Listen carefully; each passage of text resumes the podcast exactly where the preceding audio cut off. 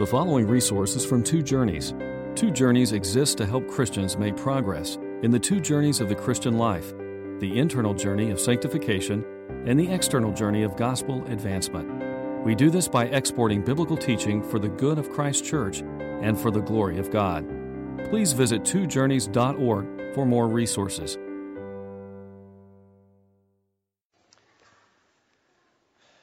I still remember my favorite car ever. It's a 1970 Ford Custom 500. Bought it for $500 from a retired Marine. I'll never forget it. I was in need of a car. I'd just come off my first mission trip in Kenya. Needed a car, and uh, the Lord knew what I needed. And there it was, sitting on somebody's front lawn with a piece of cardboard with spray paint on it that said for sale. And so I stopped off, and there was this straight shooting Marine. And uh, I asked him about the car. He's in the middle of eating dinner, but he didn't mind. I hoped he didn't mind. He had a sign out, so I figured he'd want to sell the car. At any rate, um, I said, it looks kind of old. How many miles does, he have, does it have on? He said, 142,502.6. I said, all right. I said, why are you selling it? He pointed to a brand new car in his driveway, and he said, 2.9% financing. So uh, I said, does it still run? He said, I drove it to work yesterday. So I said, all right, this guy seems pretty honest. And uh, one thing led to another. I asked uh, how much he wanted to sell it for. He said, what do you want to give me? And so I guessed at $500 and he took it. And I drove that car for eight years for $500. I'll never forget it. But toward the end of its life, it started to develop some problems. And one of the problems it developed was a leak in the power steering train. Okay? And what that did was effectively give me intermittent power steering. That'll kill you. I don't, I don't mean that facetiously. I mean, it'll kill you. It'll drive you into a Jersey barrier or into a tree or into something. Who knows? You're riding down the road, everything's fine, and suddenly the car jerks left or jerks right. That's not good. Brothers, these things should not be. so I took it to a friend, and he said, It's going to be too much money. You probably just need to give up on the power steering. And so we just drained it, and from then on, it was just manual power steering. I'd never driven anything so stiff in all my life. Very tough to steer. But that image of intermittent power steering has kind of stuck with me as a metaphor for how I live my Christian life. Can it really be that we are that intermittent in our love for Jesus Christ? That we're really kind of all over the road when it comes to serving Jesus? Is it really that bad, friends? It's worse than that. As the hymn writer put it, prone to wander, Lord, I feel it. Prone to leave the God I love. Here's my heart. Oh, take and seal it. Seal it for thy courts above. Can you not say amen to that about your own heart? Doesn't Romans 7 testify to the wandering nature of your heart? Even though there's been a radical transformation between you and sin, and you're a new creation in Christ, yet still you roam after those things the Lord has forbidden. And isn't it good news that Jesus comes looking for you when you do? That the good shepherd leaves those 99 on the hills and goes and looks for the one that wanders off. How much do we need that? I think about what I consider probably the worst night of the Apostle Peter's life. It was the night that Jesus was arrested. You remember how that night began with the argument about which of them was the greatest. And Jesus had to level with them, and especially with Peter when he said, Simon, Simon, Satan has demanded to sift you, that's plural, not just you, Peter, but all of you. Simon, Simon, Satan has de- demanded to sift all of you like wheat. But I've prayed for you, Simon, that your faith may not fail. And after you've turned back and strengthen your brothers. What is this turn back? Lord, I'm ready to go and die with you. Even if all of them fall away, I never will. Simon, I tell you the truth, before this very night ends, before the rooster crows, you will deny three times that you even know me. Peter denied it with an oath, promised that he never would deny Jesus. Well, you know what happened. How the Lord in Matthew 18, by demanding that his arresters should identify the one that they had come to arrest, who are you looking for? Jesus of Nazareth. And he says, I am. Remember, they all fell on the ground, and then Jesus asked a second time, Who are you looking for? Jesus of Nazareth. And he said, I told you that I am. If you're looking for me, then let these go. Jesus said this so that the word he had spoken would be fulfilled. I have not lost any of all that you have given me. He was crafting a net of protection so that they could all run away.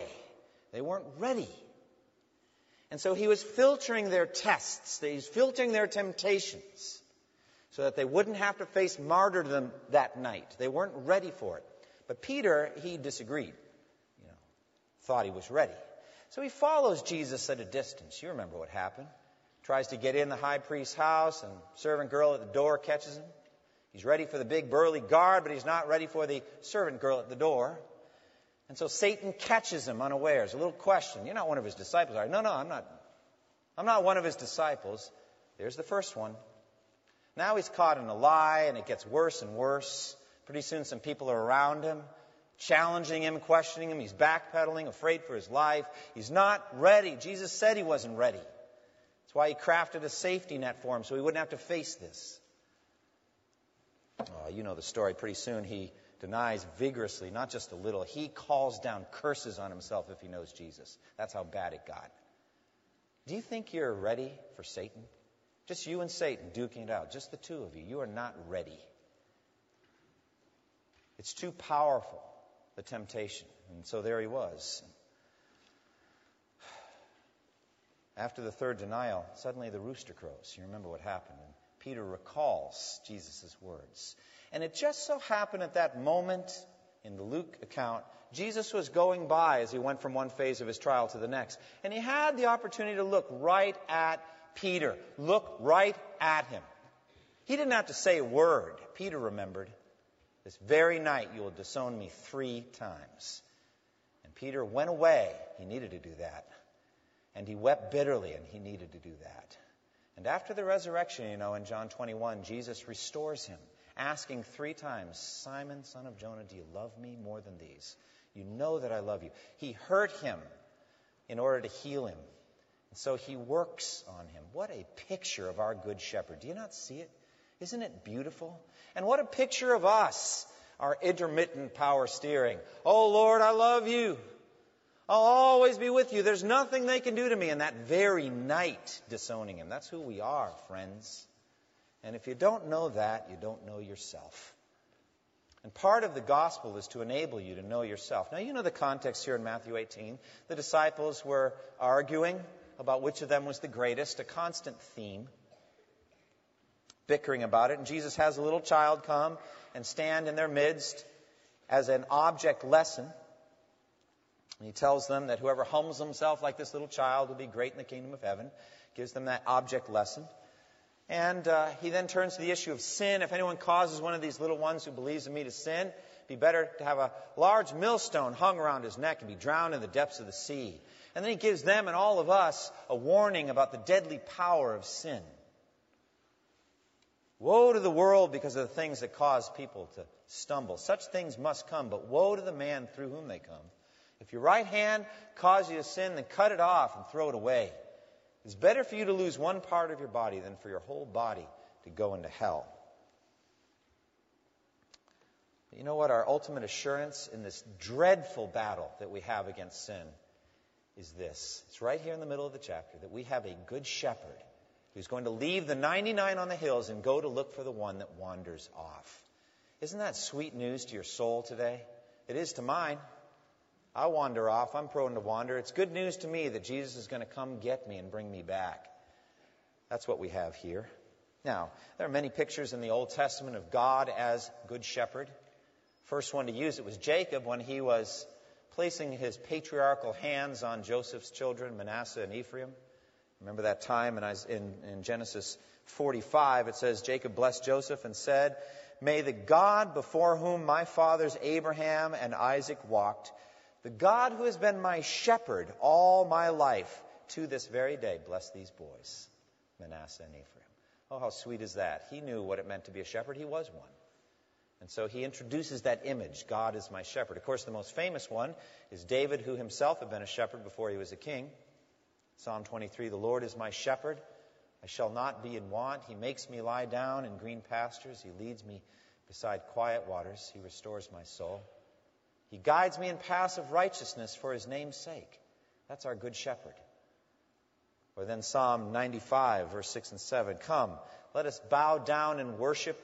Let us kneel before the Lord our Maker, for he is our God, and we are the people of his pasture. We are the flock of his hand.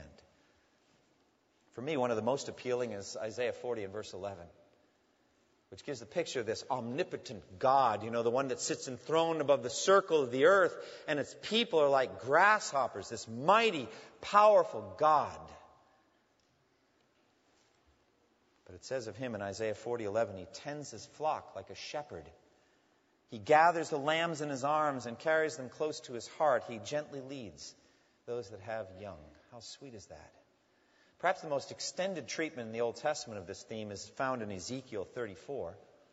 That's what it says there in verse 11 through 16. This is what the sovereign Lord says I myself will search for my sheep and look after them. As a shepherd looks after his scattered flock when he is with them, so will I look after my sheep. I will rescue them from all the places where they were scattered on a day of clouds and darkness. I will bring them out from the nations and gather them from the countries, and I will bring them into their own land, and I will pasture them on the mountains of Israel, in the ravines, and in all the settlements in the land. And I will tend them in a good pasture.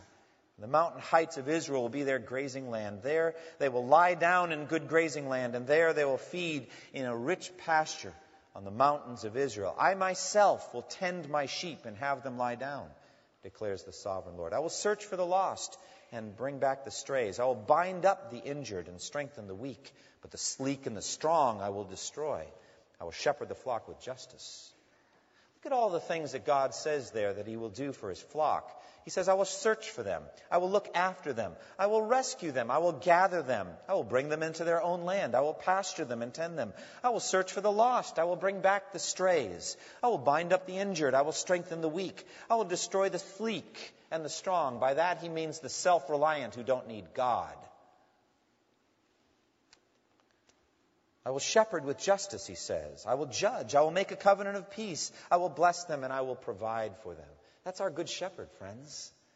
And so we have the picture of God caring for us, probably the best example of how he cares for us as our good shepherd and how much he knows about our proneness to wander. We find in that great suffering servant passage in Isaiah 53 where it says, All we like sheep have gone astray.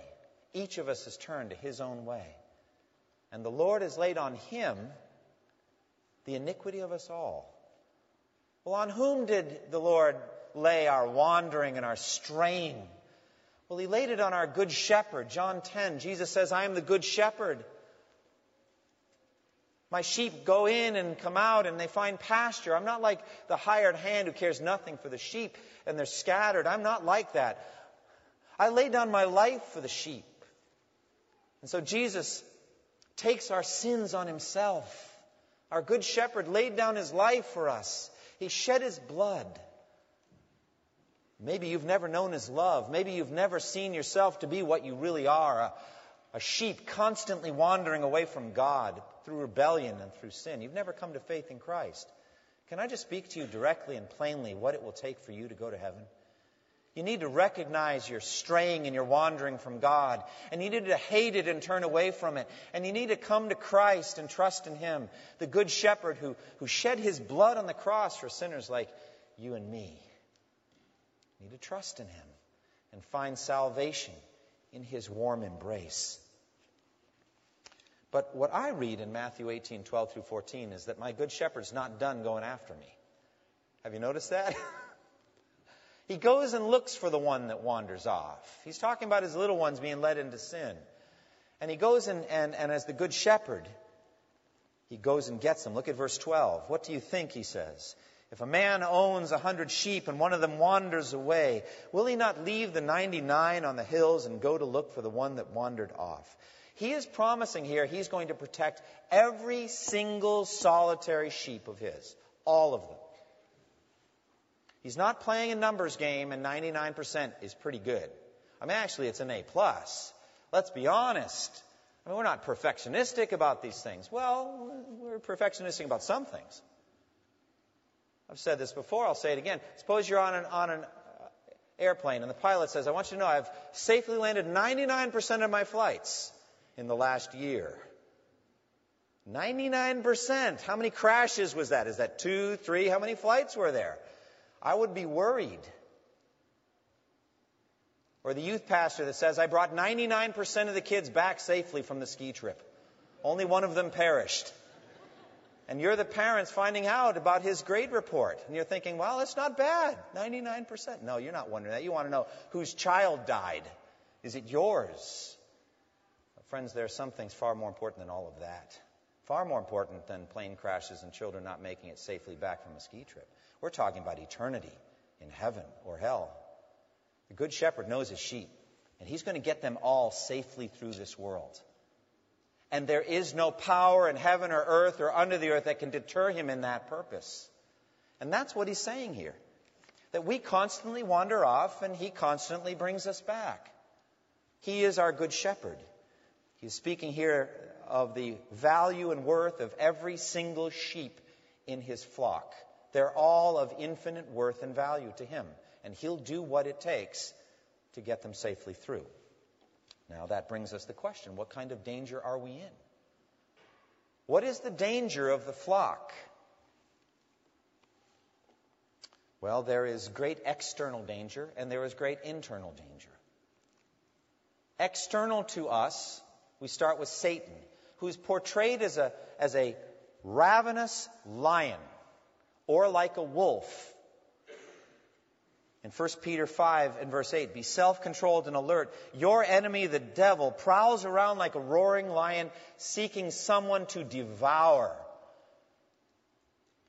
Like a 600 pound beast that can rip you limb from limb. Now, you may th- have very high thoughts of yourself. You may think of yourself as a strong believer.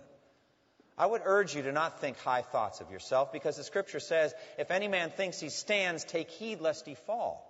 Think humble thoughts of yourself. Look what happened to Peter. In one night, I say in a few hours, look what the devil did to him. Satan demanded to sift him like wheat, and Peter arrogantly stepped out of the safety net that Jesus had provided for him, and he was cannon fodder, friends. He was ripped. And if Jesus hadn't rescued him, he would have been lost that night. I prayed for you, Simon, that your faith may not fail, and it won't. I'll get you through the night. But Satan is, he's deadly dangerous. Ephesians 6, put on the full armor of God so that you can take your stand against the devil's schemes. For our struggle is not against flesh and blood, but against the rulers, against the authorities, against the powers of this dark world, and against the spiritual forces of evil in the heavenly realms. You're talking about the devil and all of his organized kingdom, uh, an organized system of malevolent wickedness against you. Paul speaks of the schemes of the devil. We're not unaware of his schemes and the plots, the wiles. He is called the God of this world. Martin Luther said, if we were armed with our own strength, our striving would be losing. We would lose. So that's one of the dangers of the flock, this wolf. And there is, secondly, the world that Satan has set up. It's alluring, it's enticing, it's distracting, it's filled with all kinds of idols and gravitational pulls, and it's constantly beckoning, like the siren call, to get away from safety and to dash your ship on the rocks. But it doesn't call like that. Come over here and dash your ship on the rocks. That's not how it works. It's promising pleasure, it's promising freedom, it's promising good things. It's the siren call of the world. Well, those are the external dangers. What about the internal danger? Well, it's called the flesh or sin nature. That's why I began with that illustration of intermittent power steering. You're all over the road, friends. And if you don't think you are, then see yourself in the light of heaven and perfection and the angels who always do God's will. Look at the pledges that you make to God, the vows that you make and then break so easily. The intentions you have toward holiness to make progress and how easy it is to be deterred from that, to be distracted from it. And Paul put it very plainly in Romans 7, verse 18 through 20. I know that nothing good lives in me, that is in my sinful nature, for I have the desire to do what is good, but I cannot carry it out. For what I do is not the good I want to do. No, the evil I do not want to do, this I keep on doing. Now, if I do what I do not want to do, it is no longer I who do it, but it is sin living in me that does it. Oh, don't, don't let anyone tell you that this is Paul in his pre conversion status. The words no longer would mean nothing if that were the case. It is no longer I who do it. Now that what? Now that I'm a non Christian struggling with sin? No. He's talking as a Christian who has been made a new creation and still struggles with indwelling sin. It's no longer I who do it, but I do it. It's sin living in me. There's your danger. The world, the flesh, and the devil, it's been the same. And so what happens? Well, we start to drift. We start to drift little by little by little. We start to drift from Christ. Hebrews 2:1 says we must pay more careful attention, therefore, to what we have heard, so that we do not drift away. John Bunyan, in his classic Pilgrim's Progress, uh, Christian and faithful are having discussion back and forth about apostasy, how it happens. How does somebody drift away from Jesus? What are the steps? These are the kind of things those, those folks talked about as they walked along the road. What do you talk about? I'm always convicted by the conversations they have in Bunyan, Bunyan's Pilgrim's Progress. Boy, they make the most of every opportunity, don't they? There's nothing wrong with talking about the weather and the ball game and all that, but let's make that short and let's get to some significant things. And so what they talk about is what are the steps by which somebody gradually apostatizes? Right, this is what uh, the answer was. First, they stop thinking about God, death, and the judgment to come. They don't think about that anymore. Little by little, secondly, they throw off private duties such as private prayer and curbing their lusts and watching and sorrow for sin and the like. Thirdly, they avoid the company of lively and warm Christians. Don't want to be around them. Fourthly, after that, they grow cold to public duty such as listening to sermons and reading and Christian fellowship, and public worship, and the like. Fifthly, they begin to pick holes in the coats of some of the godly, to find faults with the believers. Sixthly, they begin to adhere to and associate themselves with fleshly, loose, and openly sinful men, hanging out with the wrong kind of people. Seventh, then they give way to sinful habits in secret and they're glad if they can see such sinful habits in any that are counted honest, that they may more boldly do it through their bad example. Eighth, after this, they begin to play with little sins more openly and more boldly. And then ninth, being hardened, they show themselves finally as they truly are. Thus, being launched again into the gulf of misery, unless a miracle of grace prevent it, they everlastingly perish in their own self deceit. Those are nine steps of apostasy, of drifting away from Christ. This actually does, in fact, happen to gospel hypocrites. Those are people who make a claim of being Christians, but they really aren't. And so it says in 1 John 2:19, they went out from us, but they did not really belong to us, for if they had belonged to us, they would have remained with us. But their going out showed that none of them belonged to us. And I tell you, without Christ's vigilance as our good shepherd, that would happen to every last one of us. And if you don't think so, you don't know faith and you don't know Jesus and you don't know salvation as you should. Do not trust in yourself, but trust in Christ. He is our good shepherd. And now I want to speak a word of encouragement to you who are genuinely Christ's sheep. To you who are the elect of God, known of God before the foundation of the world, that that can never happen to you. Note the actions of the Good Shepherd. He leaves the 99 on the hills and he goes and searches for the one sheep until he finds it. And note the joy of the Good Shepherd. In verse 13, and if he finds it, I tell you the truth, he is happier about that one sheep than about the 99 that wandered off. Now, the Greek implies it's possible he might not find it. Well, it is possible he might not find the sheep he's looking for, but is it possible that Jesus won't find the sheep he's looking for, I tell you it's impossible. He's just using an analogy. He's talking about a human shepherd and how diligently he searches for one sheep. And how much more than the good shepherd will search for you. He shed his blood for you. He's not going to let you go. And he brings him back. And he says he's happier about that one sheep than about the 99 that never wandered off. Now, what does that mean? He loves them more. He loves the straying ones more. Well, that's not it. It's got to do with his concern. Think of a mother who spends her whole night looking after a sick child. The child's feverish, very high temperature. And what will she do for that child? She may have four other children. They're all sleeping in their beds. She's not thinking about them. She's thinking about this one child. She's giving that child a bath. She's trying to re- reduce that child's temperature, giving it medication. She may be in contact with a doctor, a nurse, whatever it takes. And if after a day or so of struggle, finally the child's fever breaks and eventually the, temperature returns to 98.6, she's happier about that one child's 98.6 than about the other four who didn't need to return to that health. That's all. That's all. I remember back in 1987, I was reading about this about little uh, baby Jessica McClure who fell 22 feet down into a water pipe. I don't know if you remember that, just years ago. And I remember praying for that little 18 month old, 22 feet down, wedged in there. And for 58 and a half hours, they labored to get that baby out. And they got it out. Safe and sound. I, I remember being happy. I mean, just, I didn't even know this baby. I didn't even know who baby Jessica was. I was just happy. That didn't mean that the, those workers and all those people that were laboring so hard on that baby Jessica for 58 and a half hours cared more about baby Jessica than any other baby on the face of the earth. It's not it. It's got to do with the peril that she was in. And once relieved from that peril, what peril, what joy there is at the baby's health and strength. That's all. And so he rejoices. He's glad to have you back. When you've been wandering, he's glad to have you back. Like the father of the prodigal son, glad to have the son back. And what does Satan tell you when he's induced to wandering? God will never want you back. You've been defiled. You can't come back. Well, that's a lie from the pit of hell, friends. He's glad to have you back. He puts you up on his shoulders and he carries you back. That's how you got back. And so, note the decree of the Father in verse 14. I'll take it as a decree. Is that all right?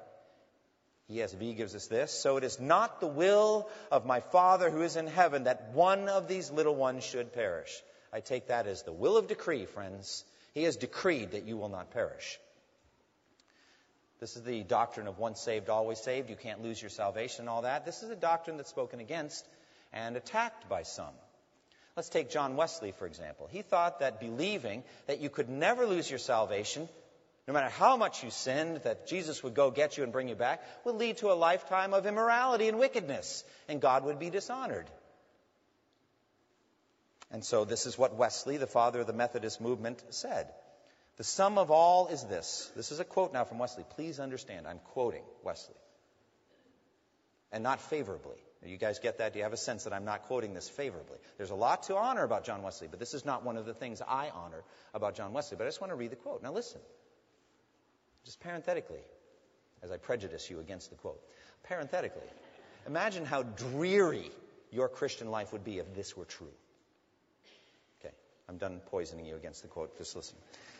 The sum of all is this. If the scriptures are true, those who are holy or righteous in the judgment of God Himself, those who are endued with the faith that purifies the heart, that produces a good conscience, those who are grafted into the good olive tree, the spiritual, invisible church, those who are branches of the true vine, of whom Christ says, I am the vine and ye are the branches, those who so effectually know Christ, as by that knowledge to have escaped the pollutions of the world, those who see the light of the glory of God in the face of Jesus Christ, and who have been made partakers of the Holy Ghost, of the witness and of the fruits of the Spirit, those who live by faith in the Son of God, those who are sanctified by the blood of the covenant, may nevertheless so fall from God as to perish everlastingly. End quote. Oh my goodness. I tell you, no. And I tell you, Scripture says no. Romans chapter 8, verse 28 through 30 says, And we know that in all things God works for the good of those who love him and who are the called according to his purpose. For those God foreknew, he predestined to be conformed to the image of his Son, that he might be the firstborn among many brothers. And those he predestined, he also called, and those he called, he also justified, and those he justified, he also glorified. That's up in heaven, friends. Everyone who begins finishes. Everyone who is justified is in the end glorified. Or this one, John 6, 38 through 40. I have come down, says Jesus, our good shepherd. I have come down from heaven not to do my own will, but to do the will of him who sent me. And this is the will of him who sent me, that I shall lose none of all that he has given me, but raise them up at the last day. That's not 99%, friends. That's none. I will lose none of all that he has given me, but raise them up at the last day. For my Father's will is that everyone who looks to the Son and believes in him shall have eternal life, and I will raise him up at the last day. 1 Peter 1 5 says, We are shielded by God's power until the coming of the salvation that's ready to be revealed in the last time. Jude 24 and 25 says, Now to him who is able to keep you from falling and to present you before his presence blameless with great joy.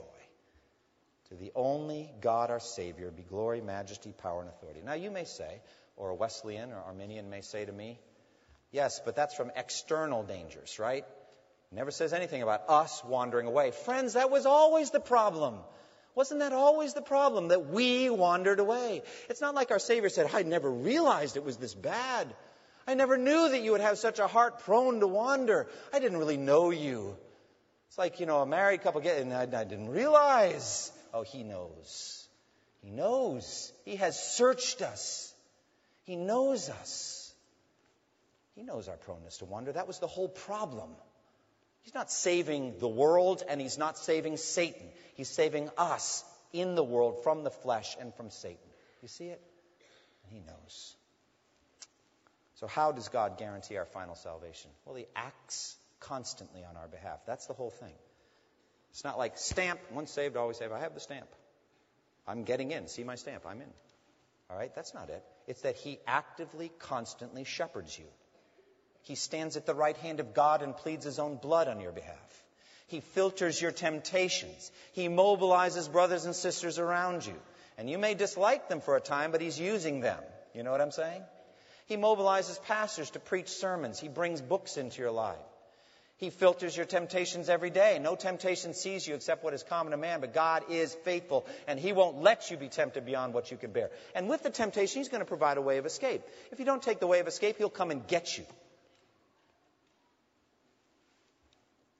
And what is the role of the church in all that? Well, we're going to get to that in a couple of weeks. I'm going to preach uh, the next passage in Matthew on church discipline. Sometimes He takes two or three others, and they confront you in sin, and you repent readily lest you go to the next level. But that's what Jesus has set up a, a, structure whereby the wandering can be brought back, brought to repentance, renewed and refreshed. And then at the end of Matthew 18, there's a parable of the 10,000 talents and how we should stand ready to forgive at any moment anybody who asks forgiveness of us because we've been forgiven so much by God. So he has set up all of the system to restore the sinning Christian. So, what are our responsibilities? Well, first, trust in Christ alone. I've already said this don't trust in yourself. Don't be like Peter was that night. Even if all fall away, I never will. There's no temptation that can get me. I could never do such and such. Don't say those things. Tremble. Work out your salvation with fear and trembling. Realize the power of sin is deadly. You're in a battle for your lives. Fight sin. That's why Jesus uses language of cut off your hand, throw it away. Trust in Christ alone. Trust in Him. Rest securely in Christ. Believe in these doctrines of once saved, always saved, but don't trade it in for sin. That's not what it's meant for. Sin is always deadly. It hurts. Don't you know that? You know that, don't you? It hurts. It hurts marriages. It hurts families. It hurts churches. It hurts individuals. It hurts. It hurts. It hurts. And yes, He brings you back, but oh, it hurts. And it's ruinous. Don't do it. You don't trade in assurance so that you can have some sin. Thirdly, guard your heart. Protect your own heart wander less in 2009 than he ever did before. okay? Guard your heart, for from it flow the well springs of life. Proverbs 4:23. Fourthly, repent quickly, quickly. When the Spirit confronts you with sin, repent quickly. When a brother or sister comes and confronts you, don't dig in your heels. Repent quickly. Get back quickly on the path. Fifthly, it says, watch over one another in brotherly love. That's what our church covenant says. Let's pray for each other. James says, Whoever turns a sinner back from the error of his ways will cover over a multitude of sins and save him from death. James chapter 5, the last verse in the book of James. Let's do that for each other, friends. Let's love each other. And pray for the elders because this is one of the number one ministries of the elders is to shepherd souls. to go through the, the list of members and pray for them and say, How are they doing? Are they doing well? And so, if an elder calls you or interacts with you and just asks how you're doing spiritually, it's because they're carrying out their God ordained office. That's what they're doing. Pray for us to be faithful in doing it. And finally, always be ready to restore and forgive anytime a brother or sister asks you for forgiveness. The Good Shepherd brings them back and welcomes them, so also should we. Let's close in prayer. Thank you for listening to this resource from twojourneys.org. Feel free to use and share this content to spread the knowledge of God and build His kingdom. Only we ask that you do so for non commercial purposes and in accordance with the copyright policy found at twojourneys.org. Two Journeys exists to help Christians make progress in the two journeys of the Christian life the internal journey of sanctification and the external journey of gospel advancement.